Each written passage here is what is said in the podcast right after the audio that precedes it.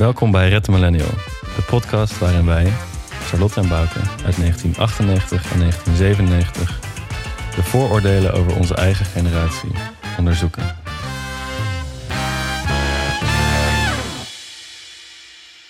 Vandaag gaan we het hebben over het generatieconflict van dit moment. De elephant in the room, de coronacrisis. De Rona. De Rona. We hebben het er vrij weinig over gehad.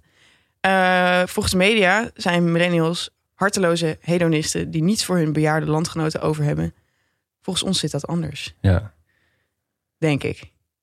gaan we onderzoeken. Ja, we gaan het er even over hebben.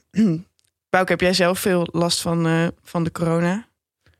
Of de maatregelen? Eh, ja, soms wel, soms niet. Op vakantie, want we zien elkaar voor het, pas voor het eerst sinds heel lang. Ja, jij bent een maand gaan fietsen met Ik ben een maand gaan fietsen met mijn GF. Met mijn vriendin.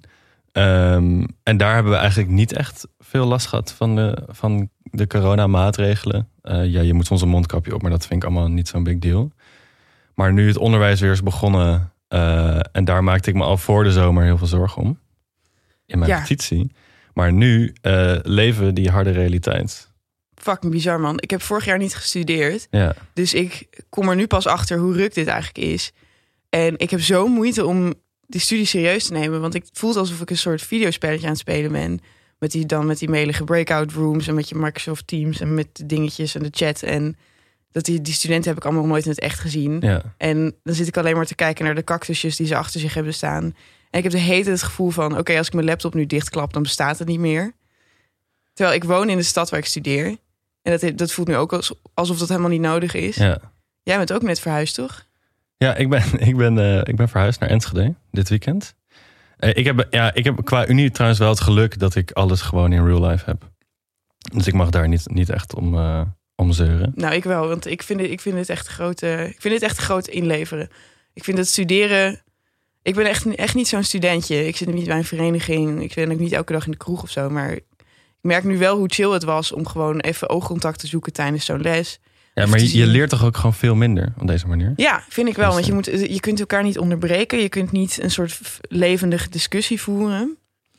Maar Eh, ook echt random shit zoals even koffie halen samen. Ja, precies. Dat is ook gewoon, ja, dat kan je triviaal noemen, maar dat is wel ook super belangrijk in je. ik zat ook over eh, netwerken na te denken. Want Ja, Want dat is best wel belangrijk in de academische wereld. Niet dat ik een academicus wil worden.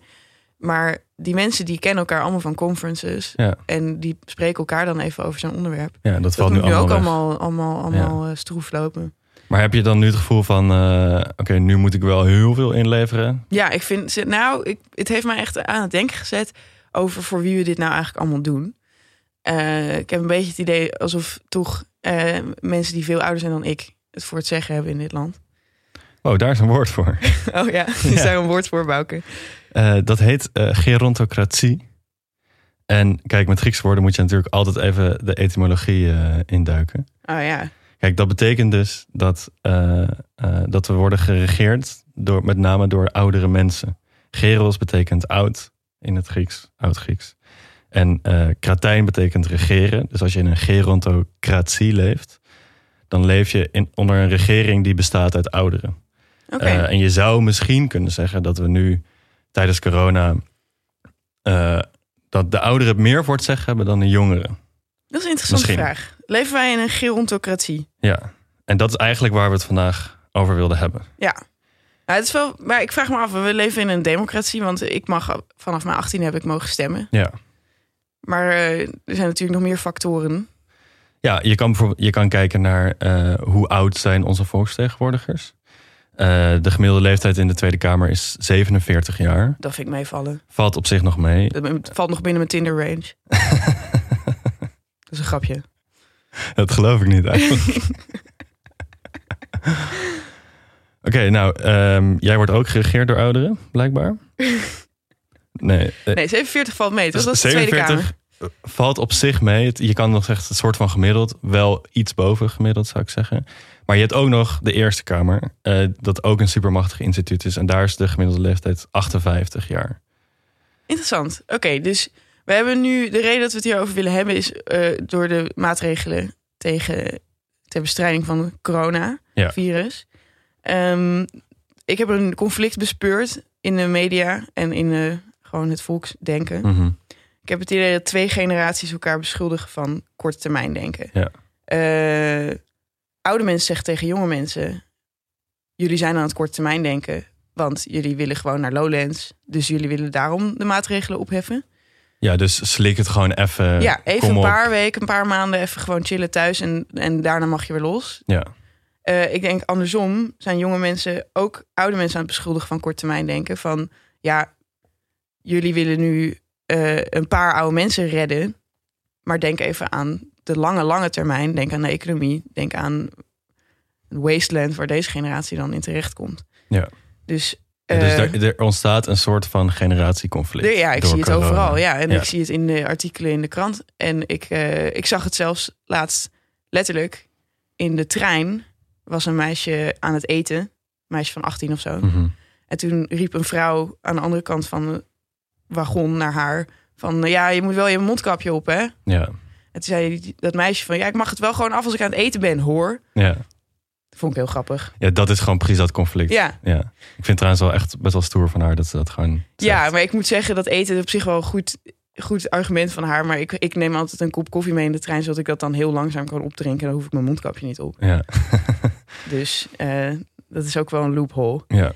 Anyway, Kijk, als je, als je dat conflict zo uiteenzet, dan is er één ding moet dan wel echt kloppen. En dat is, je, je zegt van, eh, het gaat alleen maar om die oude, eh, oude mensen die doodgaan. Ja. Ehm, terwijl in ieder geval aan het begin van, van corona was dat he- nog helemaal niet zo duidelijk. Ik weet het zelf eigenlijk nog steeds niet zo goed. Je leest ook nog heel veel horrorverhalen in de media van een jongetje van 14 die een paar weken op de IC heeft gelegen. Nee, dat vind ik ook allemaal eh, hartverscheurend. Maar ik ga nu wat informatie aanhalen uit eh, de open brief... die een aantal weken geleden werd ondertekend... door meer dan 2000 artsen en medische professionals. Mhm. Ik moet daarbij wel zeggen dat deze hevig in opspraak is geraakt. Niet alle virologen zijn het eens met de informatie die in die open brief Ja. zit. In ieder geval, in die brief doen ze een oproep om een omgekeerde lockdown te beginnen. Dus alle risicogroepen worden geïsoleerd, terwijl de rest van de samenleving het leven weer herpakt. Ik vind het een interessante brief, want eh, de artsen die dat hebben geschreven, die trekken het begrip gezondheid veel breder dan persoonlijke gezondheid. Mhm. Ze hebben het over eh, gezondheid van een samenleving. En die heeft dan ook met bewegingsvrijheid te maken. Eh, en en, en zo'n lockdown zou huns inziens alleen maar zorgen voor meer gezondheidsgevaar voor de hele samenleving. Maar goed, Maar waarom? Kan je, kan je ja, dat dat is dat, dat daar. eh, we wilden het later ook nog even hebben over de mentale klachten. En, Ja, precies, dat gaat over dat eh, soort dingen. En de economische Ja. eh, schade die, Ja. die dit berokkent. In ieder geval, het interessantste aan die brief vind ik twee feiten. Het SARS-CoV-2-virus heeft in 98% van de gevallen een mild beloop. Dat weten we. Mhm. Wij kennen mensen die dat hebben gehad en die hebben dan gewoon een neusverkoudheid gehad. Mhm. Ehm, en vooral de mortaliteit van dit coronavirus is sterk leeftijdsafhankelijk. 78% van alle overleden COVID-19-patiënten was 80 jaar of ouder. En slechts 0,7% was jonger dan 50 jaar. 70% van de overledenen onder de 70 jaar had een onderliggende aandoening, een comorbiditeit. Eh, en dan noemen ze een paar dingen die je kan hebben. En dat zijn eigenlijk alleen maar oude mensen aandoeningen. Ja. Oftewel, We leven in een gerontocratie. ja, ja 0,7% was jonger dan 50 jaar van de overleden. Coronapatiënten. Ja. En dan zit je niet eens te denken aan jonger dan 30 jaar of zo. Het is dat, dat, is, dat is echt een verwaarloosbaar cijfer. Ja. Hoewel, nee, althans, het gaat over mensenlevens. niet verwaarloosbaar, maar het is echt bijna shocking dat we nog binnen zitten. Als je dit zo leest. Of nou ja, je, je kan dat shocking vinden. Dus je kan inderdaad zeggen... eh, oké, we handelen volledig vanuit het belang van, die, van de ouderen... die eigenlijk al ziek zijn. Mhm. Is het het allemaal waard? Maar je kan ook zeggen, en dat zegt onze overheid ook constant... ja, maar we doen dit natuurlijk samen. Eh, je, het, is helemaal, het is helemaal niet nodig om zo'n eh, onderscheid te maken... tussen oud en jong... en dat de ouderen nu worden gefukt... of de, voor door het virus... en dat daarom de jongeren wat in moeten leveren de overheid zegt de hele tijd van, nou, we doen dit met z'n allen. Uh, Voel jij dat? Voel jij dit? Heb jij trouwens heb jij de regels perfect nageleefd de afgelopen tijd? Dat is wel een interessante vraag. Eh, ja, eh, nee, Eh, niet echt. Eh, eh, aan het begin van, van, van de coronacrisis was ik heel erg van het, van het samen idee. En toen, volgens mij iedereen trouwens hoor, toen en, maar toen wisten we ook nog heel weinig over het virus. Dus Ja. dan vind ik het heel logisch om te zeggen... Nee, dat was wel schrikken, inderdaad. we gaan allemaal binnen zitten, want wie, we- wie weet wat er gebeurt. Vond ik heel logisch. Maar inmiddels ga ik wel een stuk losser om met de maatregelen. Ik probeer wel nog steeds afstand te houden van, van ouderen. Eh, maar ik ben wel, bijvoorbeeld twee weken geleden ben ik naar een rave geweest. Eh, naar een illegale rave. ik zie het bijna niet voor me, Bouke. Maar ik vind het Ja, wel omdat leuk. ik zo'n braaf jongetje ben. Ja, absoluut. maar goed, je bent naar een rave geweest. Maar echt met alles, eh, met hossen dicht op elkaar... en op, in elkaars nek hijgen en pillen en tongen en al dat soort Nou, het was, eh, was op een, eh, een industrieterrein ergens. En eh, er, daar staan een paar silo's. Eh, dus oude opslag, dingen die echt fucking groot zijn. Eh, waar als je daar muziek in draait, dat er echt gewoon, dat dreunt helemaal door. Alleen het dreunde zo hard door dat, dat we eigenlijk daar niet echt konden raven. Want het was gewoon te pijnlijk voor je oren. Wow. Eh, dus we hebben vooral buiten gestaan. Tussen de silo's. Tussen de silo's. Ja, Fucking ziek. het, wa- het was wel echt heel leuk. En, maar het was vooral ook heel leuk om, om eindelijk weer een keer die vrijheid te voelen. Om, om te mogen dansen, om, eh om lam te worden met elkaar. En Ja. Ja, ik moet zeggen, ik heb- ben inderdaad laatst ook bij een illegale rave geweest. Eh, in een bunker. En, en oh, grimmig. ja, dat was wel, ook wel heel vet. Ik ben ook helemaal niet zo iemand trouwens. Maar goed, ik, nu greep ik de kans aan, want... ja, nee, dat had ik dus eh, ook. Normaal zou ik niet. Ik heb, ben nooit eerder naar een illegale rave geweest. Of überhaupt naar een rave. Maar nu had ik zoiets van, ja, ma- mag weer een keer. Ja, nee, het is wel grappig. Ik word juist de armen van de rave ingedreven door de, door de coronamaatregelen. Ja. Ik heb er echt helemaal niet over nagedacht toen op dat feest. Totdat, en toen was iedereen echt al heel ver heen. Het was om vijf uur 's ochtends of zo. eh, er heel paniekerig om, ons om me heen werd geroepen van er is iemand foto's aan het maken. Mm, En er liep ook iemand rond met een camera en een mondkapje op. mm, En dat kon haast niet een genodigde zijn, want Ja. iedereen kende iedereen. ja. Ehm, En toen voelde je toch. nou, toen dacht ik, ik was niet zo van, oh my god, ik ben me ineens weer bewust van het gevaar van het virus. Ik dacht wel van, Je voelde je gewoon ik schuldig. ga want je dacht, aan de schandpaal genageld niet worden. Ja, wij, hebben, hebben begonnen deze podcast met cancel culture. Ik zag echt voor me dat er foto's zouden verschijnen van dat feest. Ja. Ergens in de lokale krant of zo. Maar nu, nu vertel je het ook in onze podcast. Ja, absoluut. maar ik denk, ik denk eh, misschien is het een kwestie van right side of history. Eh, misschien krijgen we nog een keertje gelijk dat we gewoon zijn gaan feesten. Ja, maar ik moet eerlijk zijn, ik vind het best wel dom om te gaan feesten. Van mezelf ook. En van jou dus ook. Ja. Maar, Nou, zeg ik maar, kreeg, een melding. eh, feesten en raven is niet, vind ik, een, een legit argument om het gezondheid van anderen echt op het spel te zetten. Nee, dat is het absoluut niet. Toch? En ik, zag, ik kreeg ook van de week een melding eh, op mijn telefoon dat er de besmettingen vooral onder twintigers stijgen. Ja, Ze zullen er inderdaad niet dood aan gaan. Maar dat is, eh, dus ze zullen wel naar de supermarkt gaan en daar op een sinaasappel hoesten. ja, En, eh, en dat is dan wel echt best wel fokt op. Ja. Ehm, dus dit rave is geen argument om de maatregelen te verslappen. Nee, maar je zei net ook al van toen je het over die brief had. Er, staat ook de gezondheid van een samenleving op het spel. In ieder geval volgens die artsen die die brief hebben gemaakt. En dan hebben we het dus over echte eh, goede redenen. De- waarom de millennials misschien wel een beetje worden, worden gefukt door deze maatregelen. En waarom het misschien toch wel scheef is. Oh ja? Ehm, er komt nu een hele heftige economische crisis aan. Tenminste, dat is wat alle economen zeggen. Ik vind het zo Eh. moeilijk om te weten wat dat is of zo. Ja. Economie voelt voor mij echt als astrologie. Ik, zit, ik, ik, ik laat het me maar vertellen door de krant. Die zeggen dan, oh, 8,6 procent. Wat een fuck, dit is het ergste dat we ooit hebben meegemaakt. En ik moet dat maar lezen en dan denk ik, oh, oké. Ja, het is, het is echt fucking abstract. En je hebt zoiets van, oké, ja, wat, wat gebeurt er dan? Maar op zich, als je er even over nadenkt, dat betekent gewoon dat, dat we straks minder geld gaan verdienen, minder makkelijk een huis kunnen kopen, eh, eerder worden ontslagen, eh, shit wordt misschien duurder. En dat zijn, dat zijn totaal geen abstracte dingen. Dat zijn gewoon dingen die echt kloten zijn. Oké, ja. En En oudere iemand mensen... die 80 is, die heeft daar eigenlijk helemaal geen last Nee, van. die werken helemaal niet meer. Of ja, ze mogen het wel doen natuurlijk, het sommigen wel. Maar de, het zijn de jongeren die moeten gaan opdraaien voor, voor die crisis. Eh, en natuurlijk kan je dan nog steeds zeggen van ja, dat hebben we er allemaal voor over. Maar dat is wel, dat is ook iets wat, wat op je gezondheid inhakt. Ik bedoel, eh, dat heeft ook allemaal mentale eh, gevolgen. Eh, mensen worden depressiever, mensen worden eenzamer. Sowieso nu iedereen binnen moet zitten in, in, in kleine ruimtes. Vooral millennials die studio's van 20 vierkante meter kunnen betalen. Ja, Die Je zit daar in een eentje. Dat is ook niet goed voor je. En waar we het aan het begin over hadden, dat studeren. Denk je dat dat ook nog eh, problemen oplevert? Dat we nu allemaal gewoon wack onderwijs krijgen? Nou ja, eh, eh, studeren is toch. studeren is er om je klaar te maken. Om dan straks de samenleving te kunnen dragen. Ik wil niet te veel te grote woorden gebruiken. maar geeft er heel hoog op. Van, waar ga je ook weer studeren?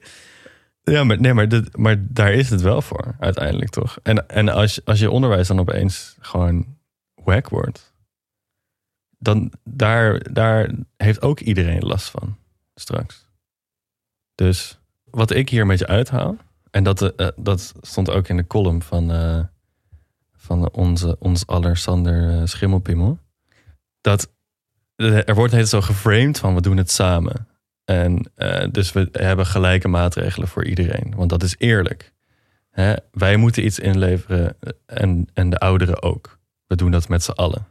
Maar als je kijkt naar het virus en eh, waar het virus schade aanricht, is het vooral voor oudere mensen. Dus op het moment dat je gelijke maatregelen toepast, dan discrimineer je eigenlijk de jonge mensen. Eh, ja, hier heb ik wel iets tegen in te brengen. Eh, dit is, ik vind wel, hij heeft wel gelijk ergens, maar ik zou ook kunnen betogen dat oude mensen dubbel genaaid worden. Door namelijk, want ze hebben een afweersysteem dat niet in staat is om ze te beschermen tegen het virus. En ze worden genaaid door iedereen die aan het raven is en de volgende dag op een sinaasappel hoest. Ja. Dus ze worden echt van alle kanten genaaid. Alleen niet door een soort van pre-existing condition van in een economisch onzekere situatie Ja. zitten. Want dat ben je per definitie als je jong bent. Ja. Dat is niet de schuld van de overheid. Ja. Ik denk dat als je nu jong en rijk bent, dan is het weer anders of zo. Ja, dan mag je inderdaad niet feesten nog steeds. Maar dan, dan heb je dus niet al die. Nee, dan heb je, dan heb je niet, van niet zoveel last. Inderdaad, dat is zo. Goed, ik, ik zeg dit nou wel, maar ik, ik, heb, ik ben wel een beetje van de doorhoudschool. Ehm, we hebben het nog helemaal niet gehad over doorhoud. Waar, Wat- van, wa- van wie was die uitspraak ook alweer? Eh, Marianne Zwagerman? Oh ja, Toch? die had het over doorhoud. Ja.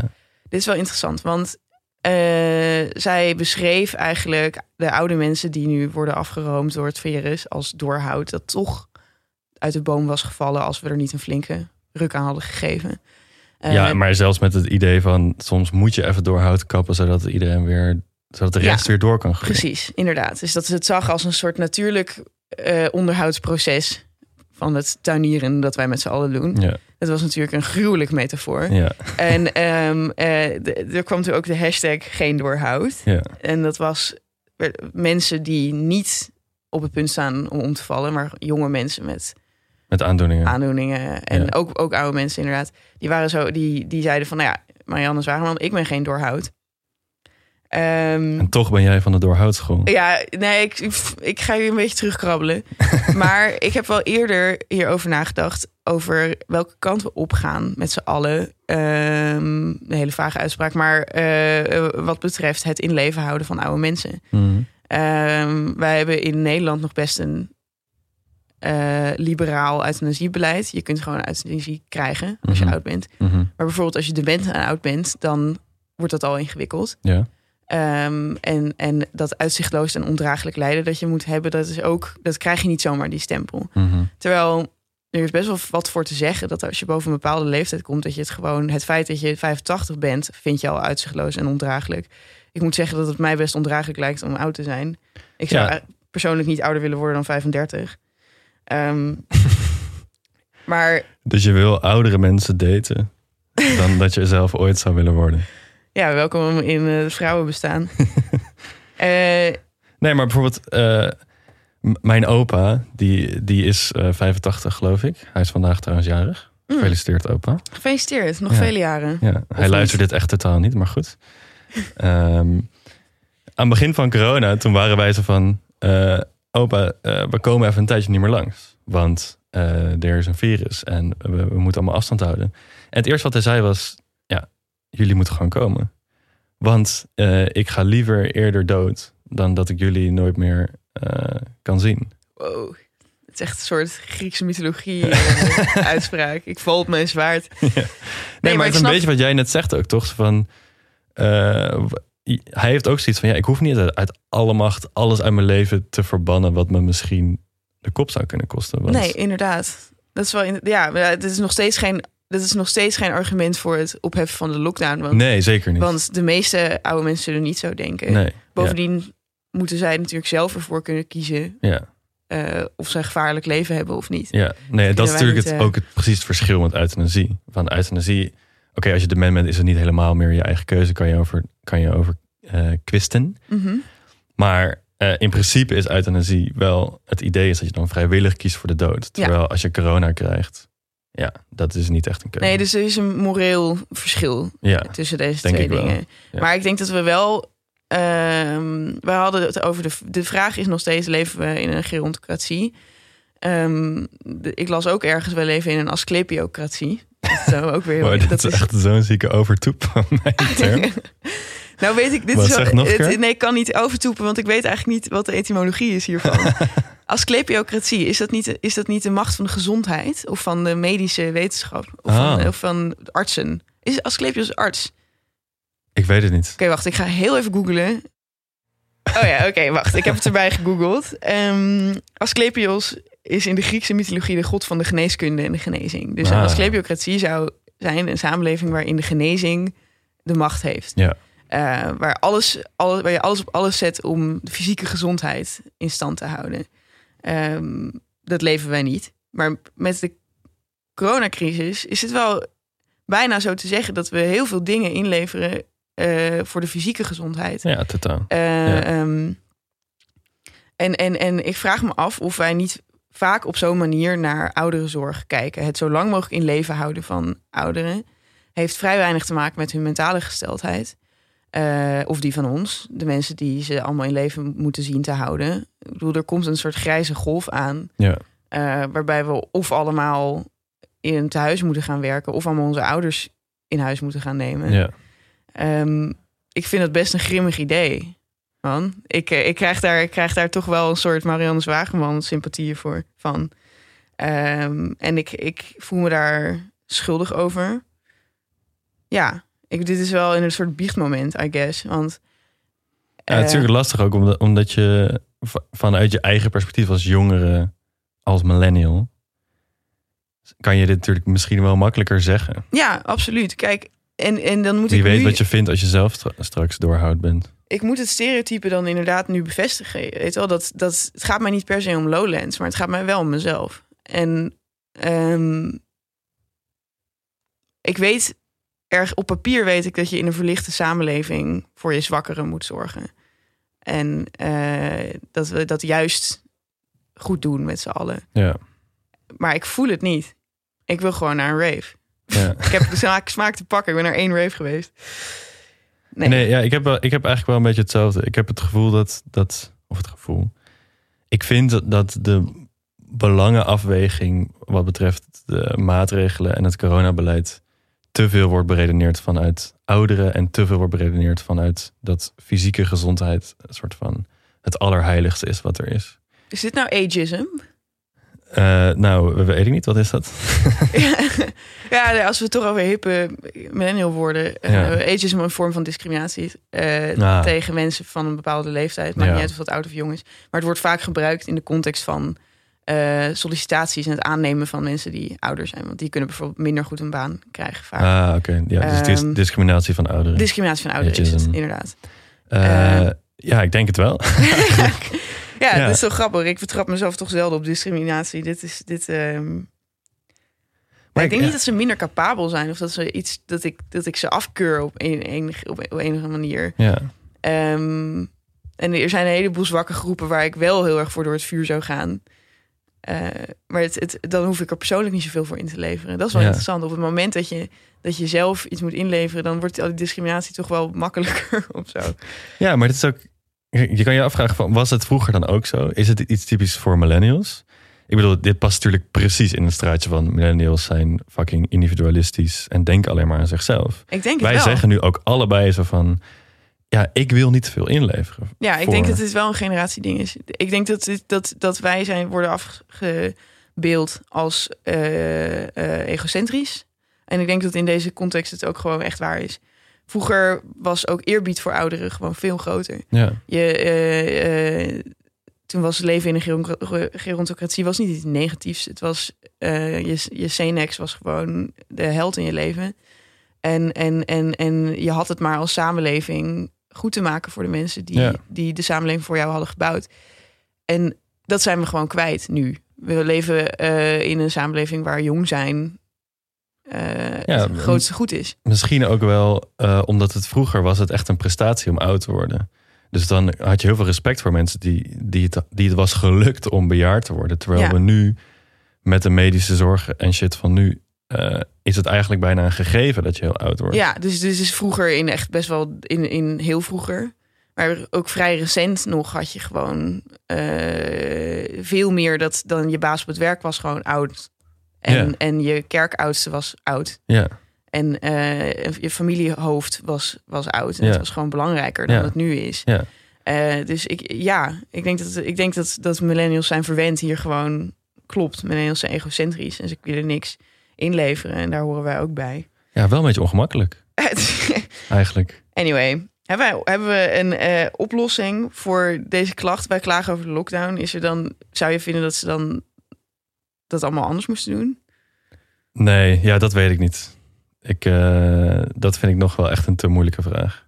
Ik, weet, ik, ik heb zelf ook niet per se een oplossing, denk ik. Maar wat ik wel gewoon belangrijk vind, is, is dat de belangen van de millennials misschien wel meer op tafel mogen. Maar ik zou niet weten wat, wat we hiermee moeten. Ik weet niet of jij dat wel hebt. Ik heb niet het idee dat, dat de mensen die nu eh, over ons gaan ook echt om ons geven. Dat zie je best nog het allerbest in, eh, in ehm, rondom klimaatverandering, denk ik. De hebberigste, meest hedonistische generaties die we ooit hebben gekend, dat zijn de naoorlogse generaties. Ja, Eh, die hebben de planeet kaal gevreten. Ja. Daar plukken wij de vruchten van. Ja. En dan mogen we niet eens raven. Nee, maar dat is wel. Dat, ik, dat is oprecht wel een beetje een raar ding, toch? Dat eh, eh, eh, toen corona kwam, werd in één keer de hele maatschappij op de schop gegooid. Iedereen moest opeens bereid zijn om, om wat in te leveren, in dit geval voor de ouderen.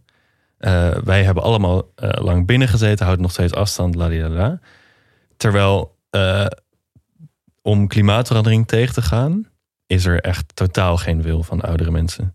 Die hebben allemaal zoiets van: ik ga gewoon mijn vleesje blijven eten.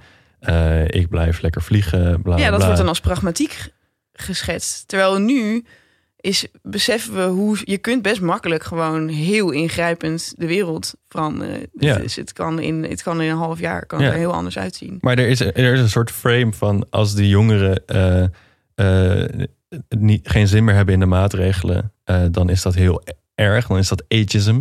Oh ja. Terwijl als de ouderen zeggen: Ik heb niet zoveel zin om iets in te leveren eh, om de klimaatverandering tegen te gaan, is het van: Ja, nee, dat, dat snap ik eigenlijk wel. Ja, ja, je bent natuurlijk dit ook wel gewend en bla bla. Het, is wel- het is wel dat is best wel weird, vind ik. Oké, dus we, hebben, we zijn tegen de lockdown, maar willen hem niet opheffen. Eh, we geven om onze ouders, we zijn solidair met oude mensen. Maar we begrijpen niet helemaal waarom je een hele samenleving zou inrichten op het in leven houden van 80-plussers. Ja. Eh, wij vinden dat oude mensen korte termijn denken. Maar we weten van onszelf ook dat wij korte termijn denken. Ja. Want we zijn niet thuisgebleven. Nee. We zijn individualistisch en verwend. En toch hebben we gelijk. En nu gaan we naar een rave. Trouwens, we moeten nog ons eh, vaste rubriekje doen. Oh ja. Ook na de vakantie gaan we daar gewoon mee door. Ja, je bent nog steeds een millennial we zijn natuurlijk. nog steeds millennials. Wat was jouw millennial moment? Ehm, nou, ik ben verhuisd dit weekend. eh, naar, Naar Eefde? Wat was het? naar Enschede. Ja, alles buiten de ring vind ik echt heel ingewikkeld. In de provincie. Ik ga maar niet met een accent praten. Dat is echt... eh, Enschede, dat ligt in. Duitsland, toch? Ja, nou praktisch wel. Nou, ja, echt op de grens. Ehm, nou, dat is, kan je al zeggen als millennial move. Hè, millennials willen eh, nu eh, uit de stad en eh, meer naar de rust toe van het platteland. Ja, Is dat zo? Is dat jouw motivatie ook? Nee, gewoon, er is gewoon een studie die ik wil doen daar. Ehm, maar mijn millennial moment van de week was... ik was jarig twee weken geleden en toen heb ik van, me, van een paar vrienden heb ik een, een, een pakket gekregen... waarmee ik mezelf kan handhaven in Enschede. Een soort overlevingspakket. Ehm, en dat bestond uit een meditatiecursus, Hou op. een yoga-cursus, eh, een avocado en eh, quinoa. Quinoa. quinoa. Ja. Ja, dat vind ik heel tof van jouw vrienden. Ik, ik, dit is wel met een knipoog, neem ik aan. Nee, is het heel serieus? Hoezo? Ja, nee, dat was inderdaad, inderdaad met een knipoog. Nou, wat schattig. Ga Wel je, lief, ze, ga je ja. ze een beetje missen? Nou ja, eigenlijk wel. Ik durf bij jou niet zo heel sentimenteel te gaan doen, want je hebt me daar net op bekritiseerd. Maar Nee. ik ga ze eigenlijk wel heel erg missen. Nee, ik ben dol op jouw sentimentele aard. Ga jij mij missen als ik in Enschede zit? Ik mis je nu al, terwijl je aan de andere kant van de tafel zit. Ah ja, oké. Ik, Klinkt, ehm, klinkt heel oprecht, ik weet niet. Kijk, weet je, ik lijk altijd heel cynisch, maar ik heb de laatste tijd heb ik wel cynisme losgelaten. En hier komt mijn millennial moment. Oh, wow. Want ik was bijvoorbeeld altijd heel erg tegen mensen die typemachines hebben. Eh, eh, en ik was ook heel erg tegen er de papieren boek puristen. Ik wist, wist dat jij een typemachine had. Ik rook het aan je. Ehm, maar ik vond het dan wat heel erg om een soort van oude technologie op een voetstuk te plaatsen. Ik deed daar altijd heel erg over van, doe gewoon normaal. Je weet wel, Snap e-reader, fucking praktisch. Ja. Laptop, fucking praktisch. Stel je niet zo aan. Maar toen was ik laatst in de kringloopwinkel en daar bleken ze een hele grote kast vol dvd's te hebben. Mhm. En daarin stond een dvd van een film die ze van Netflix af hadden gehaald. Een favoriete film van mij. En ik dacht, oh, als ik dit nu koop, dan heb ik het Mhm. voor 90 cent. Dus ik koop die dvd. Kom thuis, ik besef, ik kan hem geen dvd's afspelen, nergens. Mijn laptop heeft niet eens zo'n gleuf. Terug naar de kringloopwinkel. Voor 15 euro een dvd-speler Oh, nice. aangesloten. Leuk. En nu ga ik gewoon helemaal los op de dvd's. Overal waar ik tweedehands dvd's kan kopen... blijken gewoon alle goede films voor 0 euro beschikbaar te zijn. Niemand kan je huis inkomen en ze weghalen. Eh, internet kan niet uitvallen. DVD-menu met extra's. Altijd ondertiteling. Ik hoef niet iets illegaals te doen. Ik ben dol op dvd's. Ja. Ik zou er echt, ik zou er echt een thinkpiece over kunnen schrijven. Ja. Ik, ik ben helemaal om weer. Ja. Maar goed, het is dus die nostalgie. ja, ik vind dat heel... Ik krijg er meteen een heel romantisch gevoel Is van. heel, het is die, die nostalgie is wel heel erg onze generatie eigen, denk ik. Ja, het is Ehm, totaal hashtag eh, retro, hashtag Het vintage. is analog. Analog, Analog, living en slow analog living. living. En dat je niet de eindeloze, bodemloze put van het internet hebt. Want ik had altijd heel erg last van het Netflix-effect. Dat je dan vijf minuten kijkt van iets. En dat je dan, omdat er nog 10.000 andere dingen op staan... het automatisch hetgeen dat je kijkt in waarde daalt of zo. Hashtag denk, ga- keuzestress. Ja, hashtag keuzestress. hashtag keuzestress heb ik nu niet meer. Ik loop op een regenachtige dag naar de kringloopwinkel. Ik koop één dvd. Dat is dan het enige dat ik die dag ga kijken. Ja. Ik vind het wel mindful van mezelf. Ja, ik snap het echt helemaal. En als het dan een slechte film is, dan is het ook oké. Het is ook oké, inderdaad. Dat is, ik, ehm, ik, ik, ik schiet helemaal vol, man. Nou, je bent gegroeid. Nou, dankjewel jongens. Dat was het weer. Oh nee, Nog één ding. we hebben heel goed nieuws. We hebben heel goed nieuws. We zijn in de NRC-rubriek... eh, wat is het? Podcast de NRC podcast tips. zijn wij Staan wij gewoon op drie van de top drie. Dus eh, helemaal onderaan. onder een podcast over 32 mensen in één huis. En Ja. een podcast over ziekte. Dus eigenlijk is het niet zo bijzonder. Maar we zijn toch heel erg trots Nee, en heel erg blij. En we willen NRC bedanken daarvoor. nee, het is echt super vet. Want we zijn er eigenlijk nog helemaal niet zo lang bezig. En opeens zie je dan jezelf in het NRC staan. En ze hadden gewoon nul keer het woord millennial verkeerd geschreven. Klopt. Ze hebben zelfs erin gezet dat wij millennials zijn. Waar we nog best wel getuigd van het feit dat ze niet de pre-pilot hebben geluisterd. Maar goed, Ja. dat, is, dat vergeven we ze. Ja. Dankjewel NRC. En welkom aan alle nieuwe luisteraars via het NRC. Wat leuk dat jullie er zijn. Misschien hebben jullie iets geleerd. Ehm, we willen... Wat vinden jullie door? ja, precies. De gemiddelde NRC-lezer is fucking oud. Sorry jongens. Bedankt aan Dag en Nacht Media en aan onze producer Suzanne Moeilijker. Eh, bedankt aan Red Pers, het journalistieke platform waar wij voor werken. Eh, bedankt aan Bram Emmer voor het meewerken aan de tune.